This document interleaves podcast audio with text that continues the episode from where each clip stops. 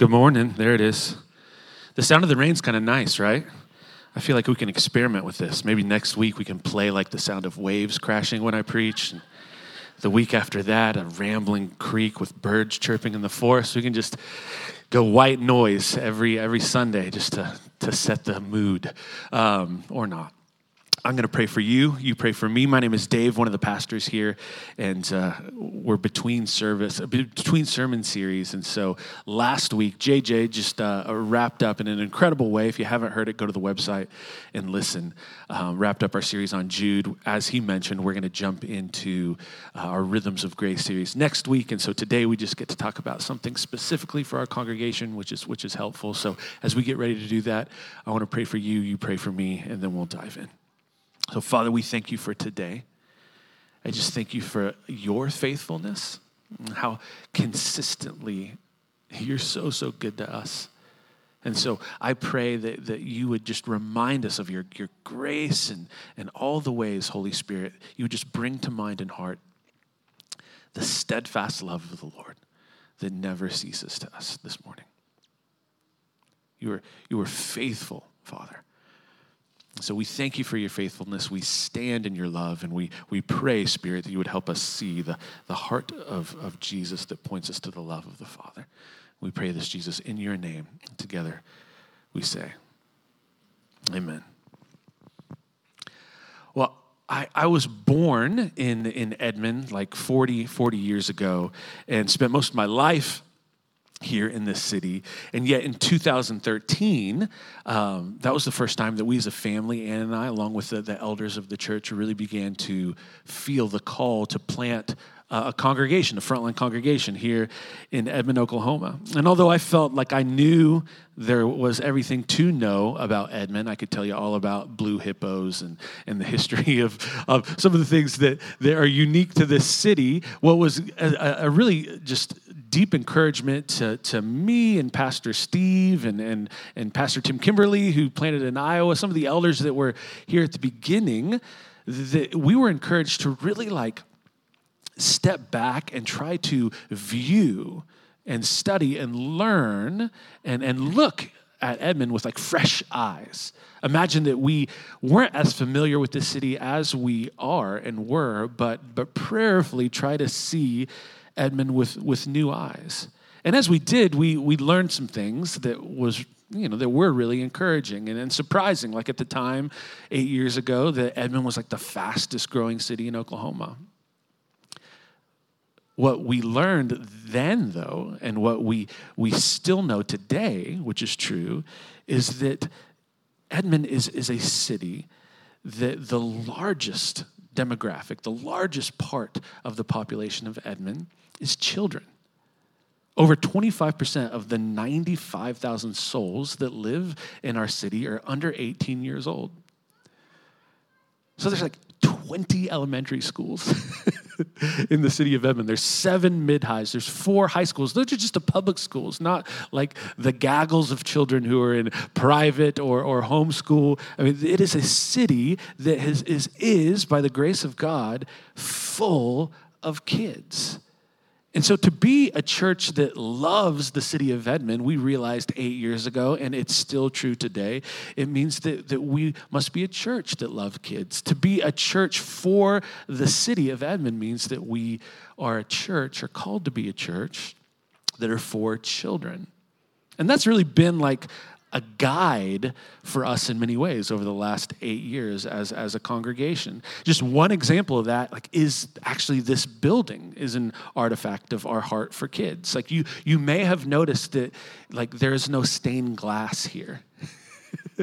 like this building is not on any historical registry right? It, it's, it's maybe, you might even go as far as saying it's maybe not the most beautiful church that you've ever been in, and that's okay. But, but what, what it is beautiful to do, or why it's, it's beautiful, it's like to me, it looks like a little elementary school. And that's perfect for us regarding what specifically we're called to do. A sweet woman who's a part of our church named Karen Hugo, like uh, five years ago now, or yeah, five years ago, about this time of year, she told me this building was for sale. And I distinctly remember touring it alone for the first time with the realtor. And I, I was walking through this portion of the building and I was like, this is, it's, it's cooler than the auditorium we're meeting in at UCO. Like, I like it. This is good, right? But then when I got to that north end of the building where our kids meet, and I saw the 5,000 square feet and, and 10 kids' classrooms. And what put it over the edge for me was the miniature toilets that are so cute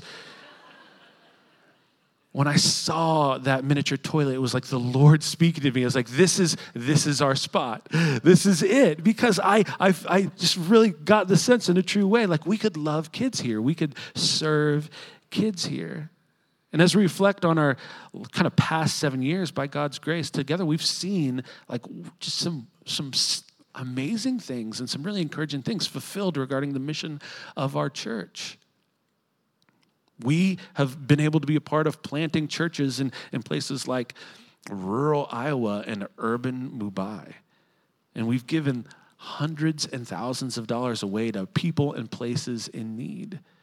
We've seen gospel communities multiplied all throughout the city and grow in genuine ways. And all that is encouraging evidence of God's grace. Yet, like, quite possibly the most encouraging and beautiful way in which we see our mission as a church come to life is, is week in and week out, in and through ministry to that incredibly large people group, that precious number of souls in our city, teenagers and children. I had our kids team look this week and tell me like how many kids, individual kids, have, have come through the doors of a church on a, our church on a Sunday morning this year, and it's nearly 400 different kids under the age of 11 have been here to either be held and prayed for or hear the gospel proclaimed to them. I'm here on Wednesday nights during student ministry, and there were like 80 plus kids 20 plus incoming sixth graders that were here hearing the gospel, praying with each other, and being discipled on Wednesday nights. See, it's not like childcare, it's not babysitting. This is actually soul care, truth, watering souls. Kids are, are, are being held and prayed for, being guided to the truth of the gospel. See, it would be a failure of a church to view ministry to, to children as some in an unimportant place to put kids so we can get them on the sidelines so we can get to the, the real ministry. I think when you look at our calling, but deeper than that, when you look at scripture, ministry to kids is as real as it gets. And so this morning, I just want to take a few minutes to really reflect on our unique call as a church, where God has called us, where He's placed us sovereignly in this moment at this time. And it's really good news as to, to what He's doing in us and what He's called us to do. So I just want to reflect on what it means to be a church that has a heart for children. And that begins by remembering the Father's heart for children. That's the first thing that we need to see God's heart for children. And there's lots of places we can go, but I want to take us to Deuteronomy chapter 6. It's a very famous chapter in the Old Testament, and it starts like this. This is Moses speaking. He says, Now this is the commandment, the statutes, and the rules that the Lord your God commanded me to teach you, that you may do them in the land to which you are going over to possess it, so that you your children and their children after them may fear the Lord your God by keeping all his statutes and his commandments, which I commanded you all the days of your life, and that your days may be long. Hear, therefore, O Israel, and be careful to do them, that it may go well with you, and that you may multiply greatly as the Lord, the God of your fathers, has promised you, and a land flowing with milk and honey. In verse 4, Hear, O Israel, the Lord our God, the Lord is one. You shall love the Lord your God with all your heart, with all your soul, with all your might. And these words that I command to you shall be on your heart.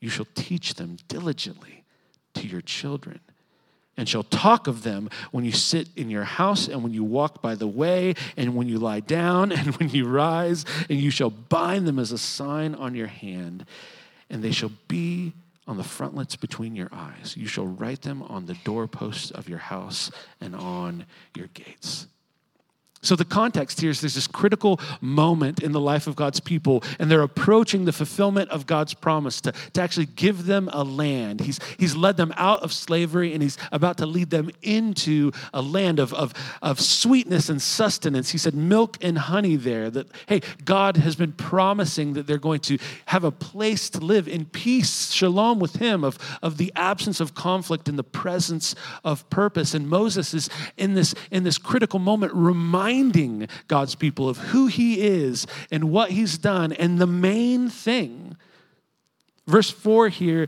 it's, it's referred to as the Shema, which is the Hebrew word for hear. And He's bringing them back to, to the main point Hear, O Israel. The Lord our God, the Lord is one. You shall love the Lord God with all your heart, with all your soul, with all your might, everything that you are. You're called to worship. And he says, And these words I command you shall be on your heart. You're to hold on to them as precious in your innermost being. And then Moses could say anything next after he's reminded them of, of the main thing, but it's, it's amazing and it should strike us what he does say next. Right after he gives this greatest commandment, what does he say? Verse 7 You shall teach them diligently to your children And he says, when, right, we shall talk to them when you sit. Look, look at how encompassing this is. When you sit in your house and when you walk by the way and when you lie down and when you rise up, he's saying, like, hey, at all times and in all ways. The greatness of God you need to, to instill, to proclaim, to pass on to, from your heart to the hearts of your kids. I think we should just let that sink in. The moment where Moses is saying, hey, remember the most important thing, right after he proclaims that most important thing, he commands that that most important thing immediately after be passed on to children, not once, but all the time, everywhere. The point's this that God's urgent priority is for children to be brought up in the love of the Lord their God with all their heart, with all their soul, with all their might. We see this reinforced in the life and the ministry of Jesus in beautiful ways. That's the second thing I want us to look at this morning Christ's heart for children. And we spent time seeing this again and again as we spent 44 weeks studying the Gospel of Mark. I want to remind us a few of those moments. Listen to Mark 9, verse 33. They, Jesus and his disciples, they came to Capernaum, and, and when he was in the house, he asked them, What are you discussing? What were you discussing on the way? But they kept silent, for on the way they had argued with one another about who was the greatest. And he sat down and called the twelve and said to them, If anyone would be first, he must be last of all and servant of all. And he took, he took a child and put him in the midst of them. And taking him in his arms, he said to them, Whoever receives one such child in my name receives me, and whoever receives me receives not me, re- receives not me, but him who sent me. So, the context here is you've got a group of these disciples who, if, if we've read Mark, we've seen just so often are, are just recipients of the patient grace and kindness of Jesus. They're getting it wrong again and again, and they're seeing Jesus seek and serve and lay down his life. And yet, when he goes away for a little while, they start arguing about who, who's the greatest one, right? And so they've got ministry ambition, you can give them that, but they have a, a, a, kind of misdirected belief of what greatness looks like. They've got big plans, but they're for people serving them most likely. And Jesus says, hey, I'm going to enter into this conversation and I'm going to correct you guys because I love you guys. And, and I'm going to say, hey, you guys want to be great. Well, whoever receives one such child in my name receives me. Whoever receives me receives not me, but him who sent me. That Greek word receive, dechomai, it means to, to take by hand, to receive as uh, in such love that it's like you receive them as family. Some connotations would be like to take and lift and raise up. Jesus is saying, hey, if you want to take hold of real greatness, if you want to take hold of my heart, my Father's heart, it's going to look like you taking hold of these children and raising them up like family. That's greatness. in my kingdom. Jesus wants kids to be served and cared for by his church. He thinks that's greatness. Mark 10, the very next chapter, verse 13, and they were bringing him children that he might touch them, and the disciples rebuked them. But Jesus saw it, he was indignant and said to them, Let the children come to me, don't hinder them, for such belongs the kingdom of God. Truly, I say to you, whoever does not receive the kingdom of God like a child shall not enter it. And he took them in his arms and blessed them, laying his hands on them.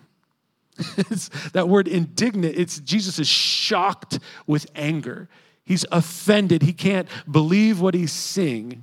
You want to look at the most loving, kind, powerful, wisest, the only perfect person to walk the face of the earth, the Son of God, and ask, hey, what gets him shocked and offended in anger? And you see the disciples answer the question here. It's to dismiss, belittle, and, and create hurdles for children between them and their relationship with God, to know the living God. So Jesus says, Let the children come to me. Don't hinder them, for such belongs the kingdom of God.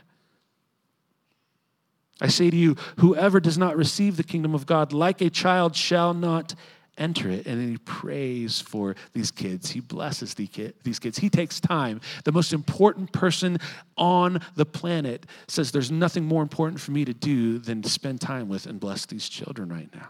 Now, Jesus, when he's saying that, that Whoever does not receive the kingdom of God like a child shall not enter it. He's not saying that these kids are innocent.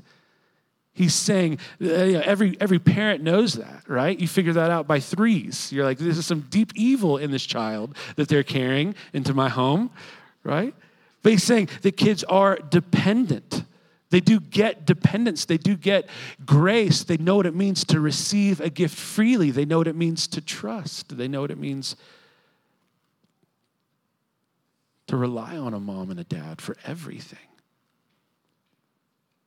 Receiving the kingdom like a child, it means that we lay down any self righteousness that we think we earn God's favor through, but it, it, recognizes that it's something freely given to us and we're loved like children by a heavenly Father. And so Jesus is saying, look, children are a model for God's kingdom, not a hurdle. Jesus wants his church to help kids draw near to him, not brush them aside. This is beautiful. Look at the life and ministry of Jesus in Matthew 21, verse 14. It says, And the blind and the lame came to him in the temple, and, and he healed them. But when the chief priests and the scribes saw the wonderful things that he did, and the children crying out in the temple, Hosanna to the Son of David, they were indignant, and they said to him, Jesus, Do you hear what they're saying? And Jesus said to them, Yes. Have you never read, Out of the mouths of infants and nursing babies, you have prepared praise?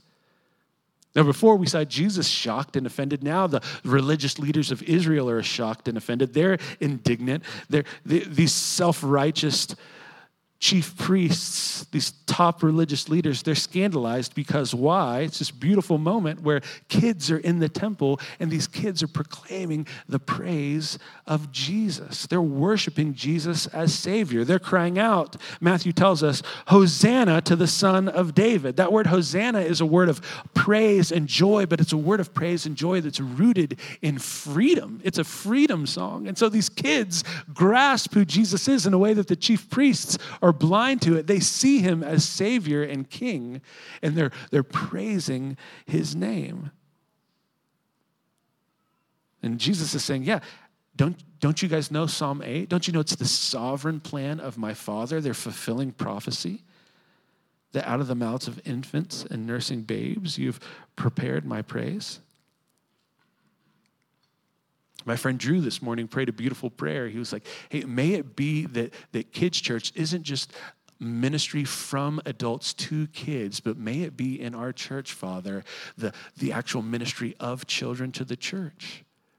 And we see that happening here in Matthew 21. This is children proclaiming truth for adults to hear, singing the praises of Jesus. Jesus' plan is for kids to sing his praise because they know his power.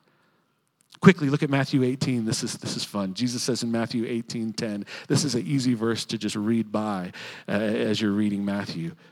But let's slow down and see it. Jesus says, See that you do not despise one of these little ones, for I tell you that in heaven, for I tell you that in heaven, their angels always see the face of my Father who is in heaven. Jesus is warning his disciples here once again about not rejecting children, not belittling children, not dismissing children in their ministry. And he says, Their angels always see the face of my Father who is in heaven. Like, what's going on there? What, what does that mean? Some theologians tell us that in the ancient Near East, in the court of a king, that there would be like a select few who stood before the king who were allowed to see his face which meant that they were, they were in leadership. They had office where they enjoyed special favor or unique relationship or were entrusted with, with particular power. And the implications that theologians say is that here in this verse, that perhaps the highest ranking angels are assigned and commissioned by God to watch over with loving care little kids. Jesus is saying, hey, don't despise my little ones because they're so precious that God has appointed his really SEAL Team Six of angels to keep watch over them. So, next time, like your nephew Eugene, who's in his first semester of seminary, says something about, well, the Bible doesn't say anything about guardian angels, you can be like, well, consider Matthew 18, right? Oh, this is this is pretty crazy. At least with little kids, it seems like they've got some special assignment with angelic beings that because God has so prioritized children, his heart for them is, is so rich. Throughout the Gospels, we see in here that Jesus' heart for kids is to know God's love. And the church to lead them in that love, which leads us to the third thing that we need to see. The church's heart for, for children. And there's lots of places that we can go, but there's always one story that I'm always drawn to, and it's again in Mark. I want to read some of it to us. Mark 5 21. And when Jesus had crossed again in the boat to the other side, a great crowd gathered about him. And he was beside the sea. And then came one of the rulers of the synagogue, Jairus by name, and seeing him, he fell at his feet and implored him earnestly, saying, My little daughter is at the point of death. Come and lay your hands on her, so that she may be made well and live. And he went with him, and the crowd followed him and, and thronged about him. Listen to that again. And, and Jesus went with him, Jairus, and, and, and a great crowd followed him and thronged about him. So just picture that in your mind. A desperate dad is trying to lead Jesus to his dying daughter, and there are just hurdles and distractions and, and good things, and, and, but, but things that are in the way. And Jesus is trying to make his way with this parent, along with the disciples, to this girl in need. And there was a woman who had a discharge of blood for 12 years and who had suffered much under many physicians and who had spent all she had and was no better but grew worse. And she heard the reports about Jesus and came up behind him in the crowd and touched his garment, for she said, If I even touch his garment, I will be made well. And immediately the flow of blood dried up, and she felt in her body that she was healed of her disease. And Jesus perceived in himself that power had gone out from him, and immediately turned around in the crowd and said, Who touched my garment? This is hilarious because he's surrounded by a throng of people and jesus looks at his disciples who touched me? And you can just imagine the eye roll like everybody is touching you right? And his disciples said to him you see the crowd pressing around you and yet you say who touched me and he looked around to see who had done it. But the woman knowing what had happened to her came in fear and trembling and fell down before him and told him the whole truth. And he said to her, Daughter, your faith has made you well. Go in peace and be healed of your disease. While he was still speaking, there came from the ruler's house some who said, Your daughter is dead. Why trouble the teacher any further? But overhearing what they said, Jesus said to the ruler of the synagogue, Do not fear, only believe. And he allowed no one to follow him except Peter, James, and John, the brother of James. And they came to the house of the ruler of the synagogue. And Jesus saw a commotion, people weeping and wailing loudly. And when he entered, he said to them, Why are you making a commotion and weeping? The child is not dead, but sleeping. And they laughed at him. but he put him outside and took the child's father and mother and those who were with him and went in where the child was. And taking her by the hand, he said, Talitha cumi, which means, little girl, I say to you, arise. And immediately the girl got up and began walking, for she was 12 years of age. And they were immediately overcome with amazement. And he strictly charged them that no one should know this and told them to give her something to eat. See, I love this story for so many reasons, but I, but I love it because, and I read it this morning because it's a picture of who we are called to be as a church. We have children who we love, who need to encounter Jesus to live, to live eternally. Children who like each and every one of us are born into sin with a nature that is opposed to God, who rebel against God. Even the cute ones, right? the precious ones still have a, a nature to, to, to not receive Jesus as king, but to reject Jesus as king. And they, they need to know and hear and encounter the truth of who Jesus is and, and know the, the truth of what he's done and how he loves them. And so, as parents or guardians, we're called to be like Jairus here with our children. We're called to, to lead Jesus to them, to, to, to bring Jesus to them, to, to follow him uh, on a beeline to our kids and say, This is your Savior, this is your hope for life. And as a church, we're called to be like the disciples, where there's this throng, there's so many distractions, so many things on the way. To, to, to be obstacles in many ways between leading our kids to encounter Jesus. As a church, we want to be like disciples who come alongside and help prepare a way. And even when things that seem like distractions or slowdowns are happening, we say, No, we trust that God is in control and He's powerful and He can do all things.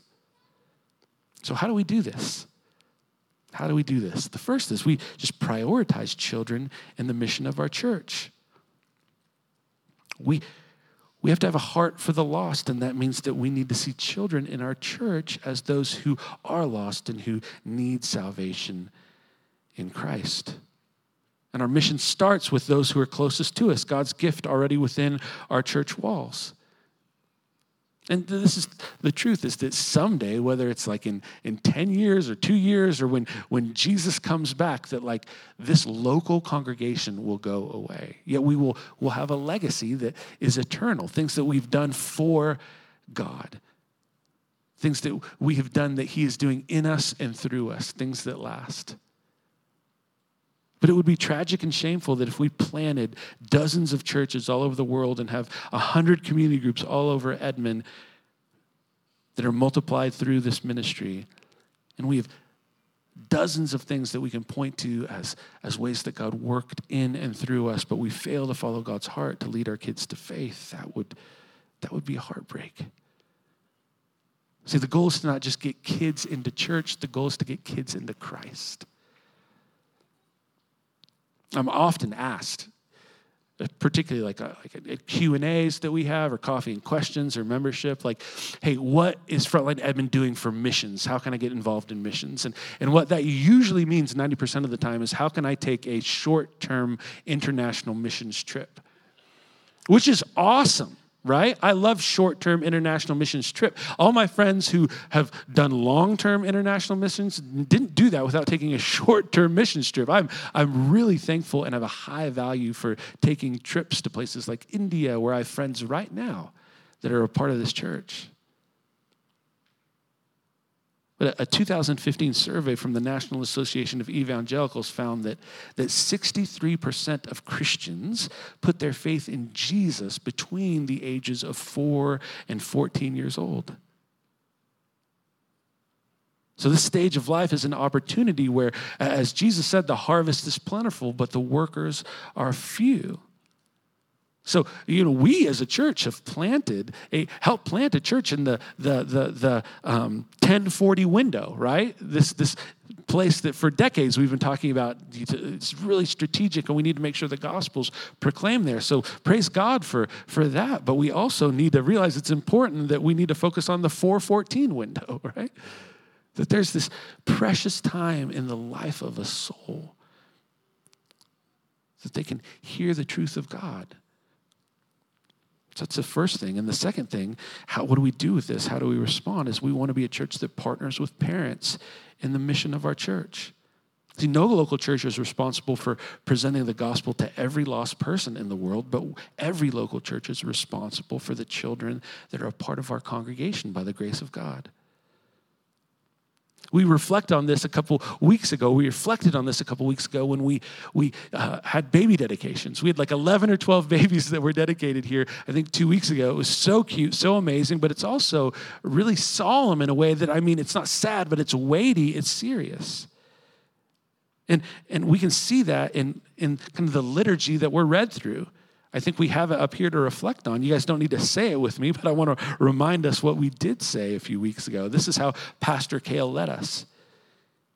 He said, Hey, as parents, to those parents up here with those dozen babies, as parents, will you vow this day to live with the commands of Christ on your hearts as examples to, to your child? Those parents said, I do. Do you vow to proclaim the gospel to your child and teach them the truth and the love of God in your home as you raise them? Those parents said, I do. Pastor Kale asked, Do you vow to love this child with the unconditional love of the Father which you've received in Christ? And those parents said, I do. do you vow to pray for your child to know Jesus Christ as their Lord and Savior? And as those parents said, I do, Kale turned to each and every one of us and, and he asked this question to the whole congregation hey, Will you partner with these parents by supporting them and the ministry to these children in God's church. And we were invited to, to vow together. We do. Kale asked us again Will you partner with these parents by praying for them as they lead their child in the way of Christ? And again, together we all said, What? We, we will. See, as a church, we are the family of God. And that means that, that if you're single and you don't have kids, or you're married and you, you, you don't have kids, or you're an empty nester and your kids are out of the house, or you're a grandparent and you're just getting to spoil little children, or, or you might have a, just a, a quiver that is full and have 10 kids, right? And you're probably asleep right now. That's okay in the family of God, the truth is, as a church, we all have children that we're called to, to raise up in Christ together. So, in light of that, where do we go from here? Well, the first thing that I think we're called to do is just entreat, pray with intensity. We can all do that.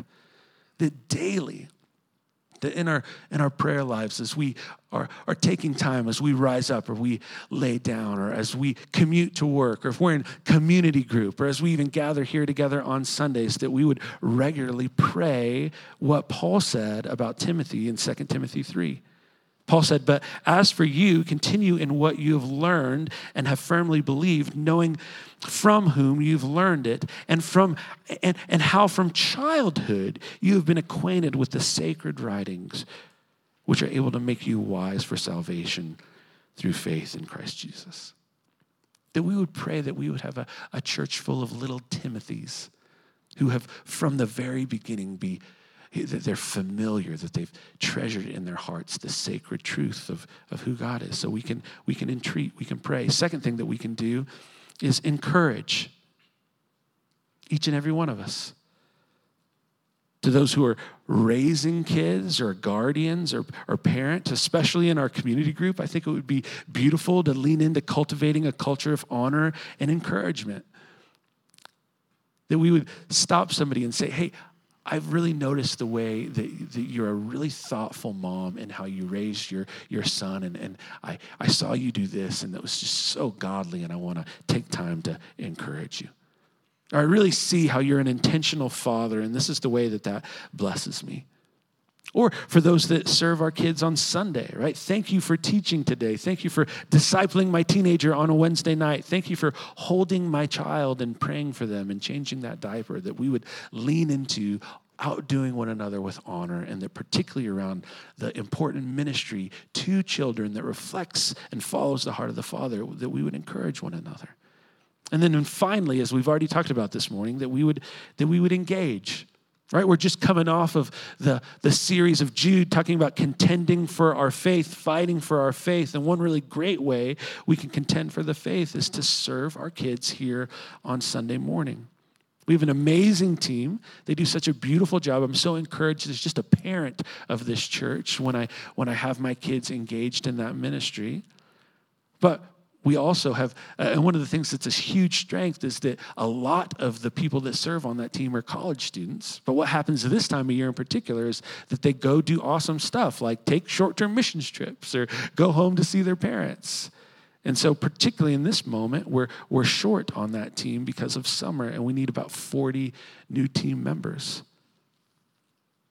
And so it could look like serving once a month or every couple weeks. But if you're a covenant member of this church, you're invited to, to be a part of that team. And it's real simple. You have these things that are around the church. They're posters or postcards that say serve, and that gives you some specific instructions as to how you can jump in, whether that's greeting or helping behind the scenes or, or assisting or even teaching a classroom.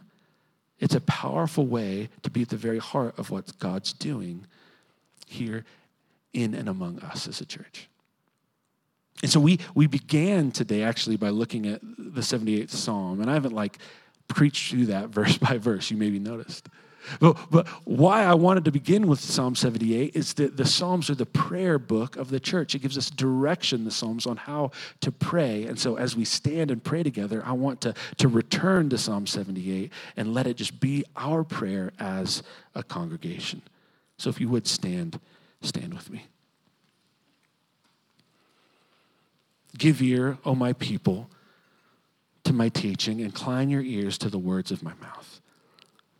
I will open my mouth in a parable and will utter dark sayings from old, things that we have heard and known that our fathers have told us.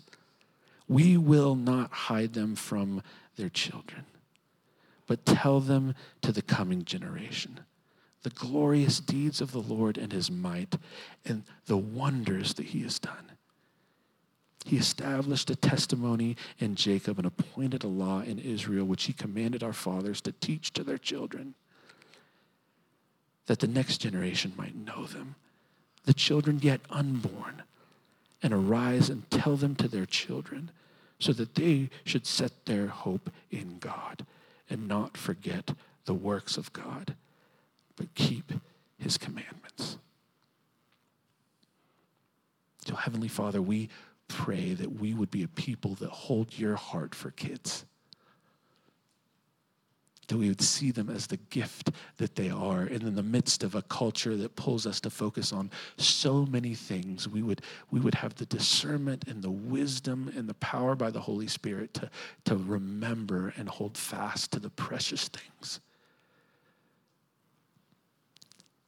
and that you would be so good to us and so gracious that you would make our legacy as a congregation the legacy of, of raising up a generation that knows and loves and follows Christ as Lord and Savior.